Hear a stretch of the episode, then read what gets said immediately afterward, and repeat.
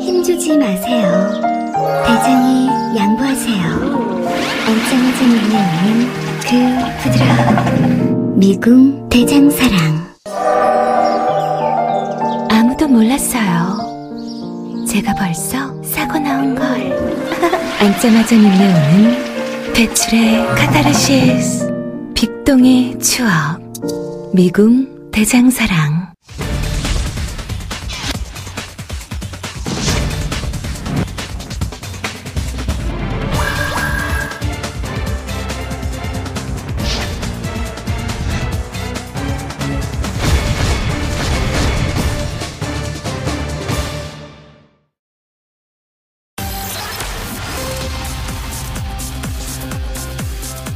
돈을 받거나 개인 영달을 추구한 것도 아니고 상고법원 설치라는 정책적 목표를 달성하기 위해서 한 일을 사법 처리한다는 게 말이 되느냐. 오늘 아침 중앙일보에 실린 양승태 전 대법원장의 변호인 최정숙 변호사가 했다는 주장입니다.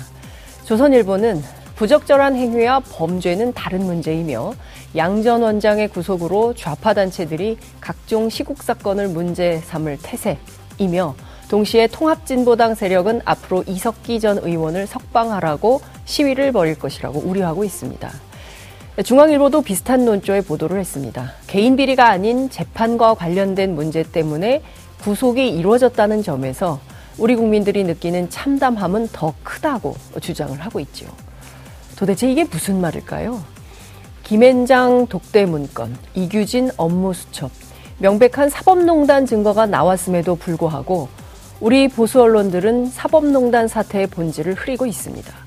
오히려 피의자에 대한 마구잡이 직권남용 적용이 검찰권 남용의 대표 사례라고 목청을 높이고 있는데요. 여러분 어떻게 수긍이 좀 되십니까? 돈이나 개인 영달이 아니면 사법농단 재판 거래는 해도 되는 겁니까? 강제징용 사건 하나만 보더라도 양승태 사법부가 얼마나 법치주의를 무시하고 자신들의 입맛에 맞춰서 재판을 해왔는가 명명백백하게 확인할 수 있습니다.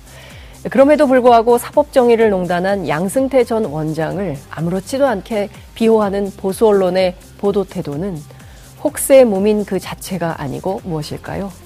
1월 25일 금요일 이슈파이터 출발합니다.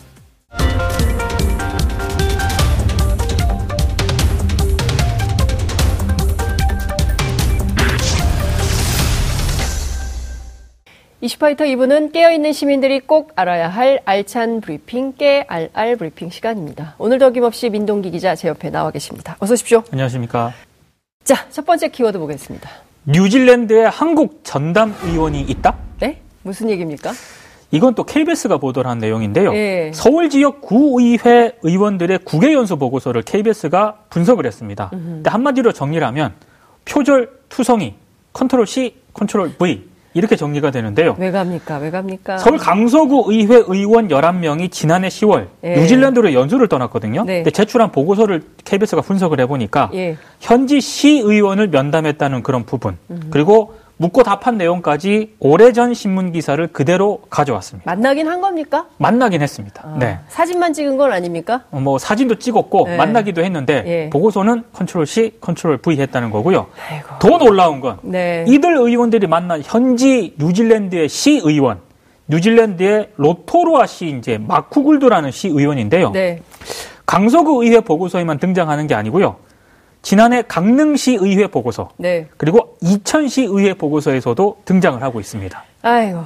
이 마크 굴드 의원이 1년에 네. 한국 기초의회 의원들을 한 24번에서 많게는 30번 정도 만난다고 하거든요. 이분밖에 없습니까? 아니 그러니까 이분만 만나주는 건 아닙니까? 한 달에 최소 아. 한국 기초의원들을 이 시의원은 두 번 이상 만난다는 그런 얘기인데 마크 굴드 시의원도 조사가 해봐야 돼요. 도대체 무슨 이유로 한국 의원들이 오면 30번씩 만나는지 이분도 조사가 필요해 보입니다. 근데 답은 네? 네. 로토로아 시에 있습니다. 로토루아 씨. 이 도시가 어떤 도시냐면은요. 네. 온천 관광지로 유명한 그런 도시라고 합니다. 그러니까 목적은 여기에 있었던 것 아니냐는 그런 의혹을 받고, 온천입니까? 받고 있는 거죠. 아, 그러니까 그냥 관광하기가 좀 못하니까 네. 뭐 여러 가지 이제 질문 이런 걸 해가지고 이제 시의원을 좀 면담을 하지 않겠습니까? 네. 근데 이 마쿠굴드 의원이 하는 얘기가 너무 좀 그랬던 게요. 네. 한국 의원들이 와서 네. 건강 문제에 뭐 그 뉴질랜드 의회가 관여하지 않느냐. 그 다음에 실업, 질병, 연금에 대해서 물어보는데 우리는 그 문제를 담당하지 않는다 이렇게 얘기를 했다는 겁니다. 그러니까, 그러니까 왜, 왜 뭐- 면담을 했는지를 지금 파악할 수가 없는 그런 상황입니다. 네, 저희가 그 참 이게 기초, 그러니까 지방자치의 활성화와 그리고 어, 제대로 된 지방의회가 돌아가도록 하는데 굉장히 필요하고 중요한데 굉장히 중요하죠. 현재의 지금 지방자치 수준이 어떤가에 대해서는 긴급 점검이 필요해 보입니다. 그렇습니다. 우리가 사실 어딥니까? 그 저 얼마 전에 그 사고가 났던 곳이 연천군. 경북 경북 그 어, 예천군. 예천군이죠. 예, 예천군. 그렇습니다. 예천군 의회 박종철 의원 사태를 보면서 많은 국민들께서 야, 저 정도라면 매우 심각하다라고 했는데 네. 사실은 다종다기한 건들이 그러니까 이 가나마나한 사실상 관광에 해당하는 일들을 하고도 그거를 보고서라고 내고 있고 네. 계속 컨트롤 V, 컨트롤 C 해가지고 이걸 내고 있는 방식으로 한다면 이런 게 필요한 거냐. 아예 이 예산 싹 다 짝 깎아버려야 된다. 이런 얘기가 괜히 나오는 게 아닌가 싶은 근데 이게 생각이 좀 강서구 드네요. 의회만 문제는 아니고요. 네. KBS가 정보공개센터와 함께 네. 지난해 서울 구의회 연수 보고서를 쫙 분석을 했거든요. 네. 표절이 없는 보고서는 영등포 구의회 단 한 곳뿐이었습니다. 나머지는 다 보고서가 표절된 것으로 지금 분석이 됐습니다. 정말 심각한 거죠. 어, 근데 한 곳만 영등포구만 이렇게 안 하고 나머지는 다 할 수 있었던 배경이 있을 것 같은데요. 이래도 되는 거 아닙니까? 그러니까- 이래도 되니까 그렇게 복사해서 어, 복사본을 내고 이런 거 아니에요? 그러니까 예천군 의회 때 한번 언급이 된 사안인데요. 네. 이게 가장 큰 문제는 셀프 심사가 많기 때문입니다. 아, 그러니까 연수 사전 심사도 의원들 스스로가 하는 것이 대부분이기 때문에 네. 그래서 이제 제대로 이제 검증이 안 된다는 그런 얘기인데요. 어, 지난해 서 해외 출장을 다녀온 서울 지역 19개 구의원 가운데 구의회 가운데 16곳이 의원들 스스로 심사를 했다고 합니다. 이러니까 뭐 그냥 관광 일정을 짜더라도 브레이크가 안 걸리는다고 봐야 되는 건데요. 네. 제대로 심사가 안 됐다는 그런 얘기입니다. 그럼 제대로 심사를 하려면 외부인사라든가 이렇게 시민단체가 참여해서 정말로 취지에 맞게 연수 일정을 짜는지를 점검을 해야겠죠. 제가 사실은 그, 모 지역의 그 기초의원하고 언제 만나서 얘기를 한번 한 적이 있었는데요. 네. 부끄럽다는 거예요. 이런 정도의 연수를 과- 사실상 관광에 해당하는 것을 연수랍시고 갔다 오고 국민들의 세금을 쓴다는 게 매우 부끄러운데 네. 어, 본인이 이런 거 하지 맙시다라고 하면 너만 잘났어? 그러니까 약간 그런 약간 좀 그런 문제입니다. 문화가 있기 때문에 이게 네. 잘못됐다고 얘기하기도 어렵고 잘못됐다고 얘기하면 그 순간 왕따 비슷하게 당한다는 거예요. 네. 그러니까 그러니까 그냥 너나 너도 좋고 나도 누이 좋고 매부 좋고 식으로 이런 방식으로 해왔던 관행들에 대해서 네. 이제는 정말 그런 방식은 안 된다. 그렇죠. 이제는 끝났다라는 선언을 좀 하고 새로운 접근이 좀 필요해 보입니다. 언제까지 이런 수준을 가지고 언론으로부터 질타를 받는 그런 어, 지방 정치 지방 의회를 하시겠습니까? 이제 선택이 좀 필요해 보입니다. 그렇습니다. 자 마지막 키워드 보겠습니다. 또 다른 살인 손배 가압류입니다. 아 이거 심각하죠. 김승석 고려대 보건과학대학 교수 연구팀하고요. 네.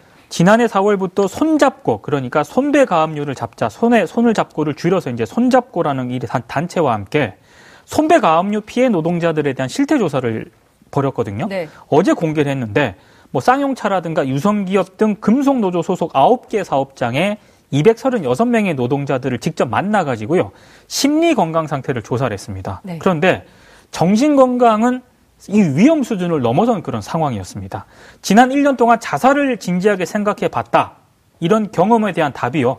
남성 노동자는 30.9%, 여성 노동자는 18.8%가 그렇다라고 답을 했습니다.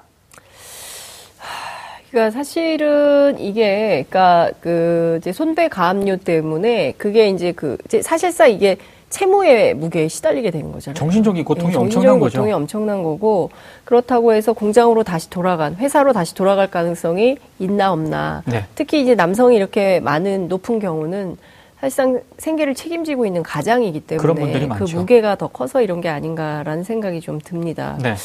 이게 마음도 그렇지만 경제적으로도 매우 심각한 문제가 있어서 실제로 쌍차 같은 경우에는 스스로 목숨을 끊은 그런 네. 노동자들도 많지 않았습니까? 그렇습니다. 가족들도 그렇고요. 그러니까 이게 경제적인 문제, 그러니까 돈의 문제거든요, 결국. 네.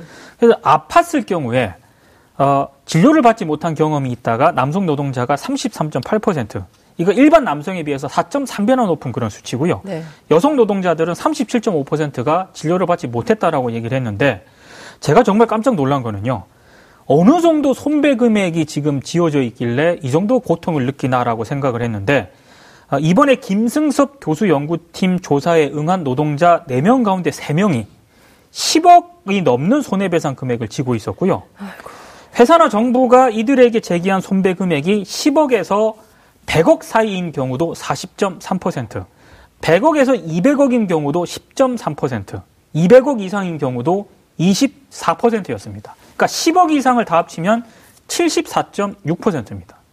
이 분쟁이 끝나면 네. 이거 그냥 그만해야죠. 그렇습니다. 네? 그리고 사실은 이제 분쟁이 끝난 사업장들의 경우에는 이게 좀 정리가 좀 어, 이 아직도 안 됐습니까? 네. 아니 이런 거 정리를 좀 해야죠. 노동자 그렇습니다. 개인에게 아니 기업에게도 200억, 100억 이렇게 물리면 이거 도산합니다. 아, 그렇죠. 근데 개별 노동자에게 파업했다고 어? 그리고 그 회사 앞에서 여러 가지 뭐 무슨 불, 불편한 일들이 많이 있었지만 네. 어쨌든 회사가 잘 되는 과정 잘 되기 위한 여러 가지 노력 아니겠습니까? 노동자들이 회사 망하라고 그런 건 아니잖아요. 그렇죠. 그러면 분쟁이 끝나면 없던 일로 해야죠. 이거 가지고 이렇게 사람 괴롭히면 되겠습니까? 근데 이게 국제사회에서도 네. 이 손배 가압류가 상당히 문제로 지적이 되고 있거든요. 네. 국제노동기구가 2017년 6월 이사회 보고서에서 파업이라는 게 본질적으로 업무에 지장을 주고 손해를 발생시키는 행위이기 때문에 한국 정부의 파업 무력화 수단으로 악용되는 손배 가압류 문제를 해결하라 이렇게 권고를 했고요. 이 이후에도 계속해서 국제사회가 이 문제를 시정 조치할 것을 지금 권고를 하고 있거든요. 네. 근데 지금 우리 사회는 바뀌질 않고 있습니다. 이게 가장 큰 문제인 것 같습니다. 예. 이슈파이터가 주목해서 보겠습니다. 다른 거 다 떠나서 일반 개별 노동자들에게 이렇게 엄청난 부담을 지워서 스스로 어, 아, 차라리 내가 죽어버리는 게 낫겠다. 내가 죽으면 차라리 우리 가족들에게는 이 빚이, 이 엄청난 무게가 어, 전이 되지는 않겠지라는 생각으로 극단적 상황에 내몰리지 않도록 저는 촛불혁명 정부가 정말 이런 것은 적극적으로 문제 해결에 나서야 된다 이런 생각이 좀 듭니다. 네. 자 오늘 말씀은 여기까지 듣겠습니다. 고맙습니다. 고맙습니다. 여러분들께서는 지금 생방송으로 진행하는 이슈파이터와 함께하고 계십니다. 오늘 방송 좋았나요? 방송에 대한 응원 이렇게 표현해주세요. 다운로드하기, 댓글 달기, 구독하기, 하트 주기. 더 좋은 방송을 위해 응원해주세요. 그리고 2부도 함께 해주세요.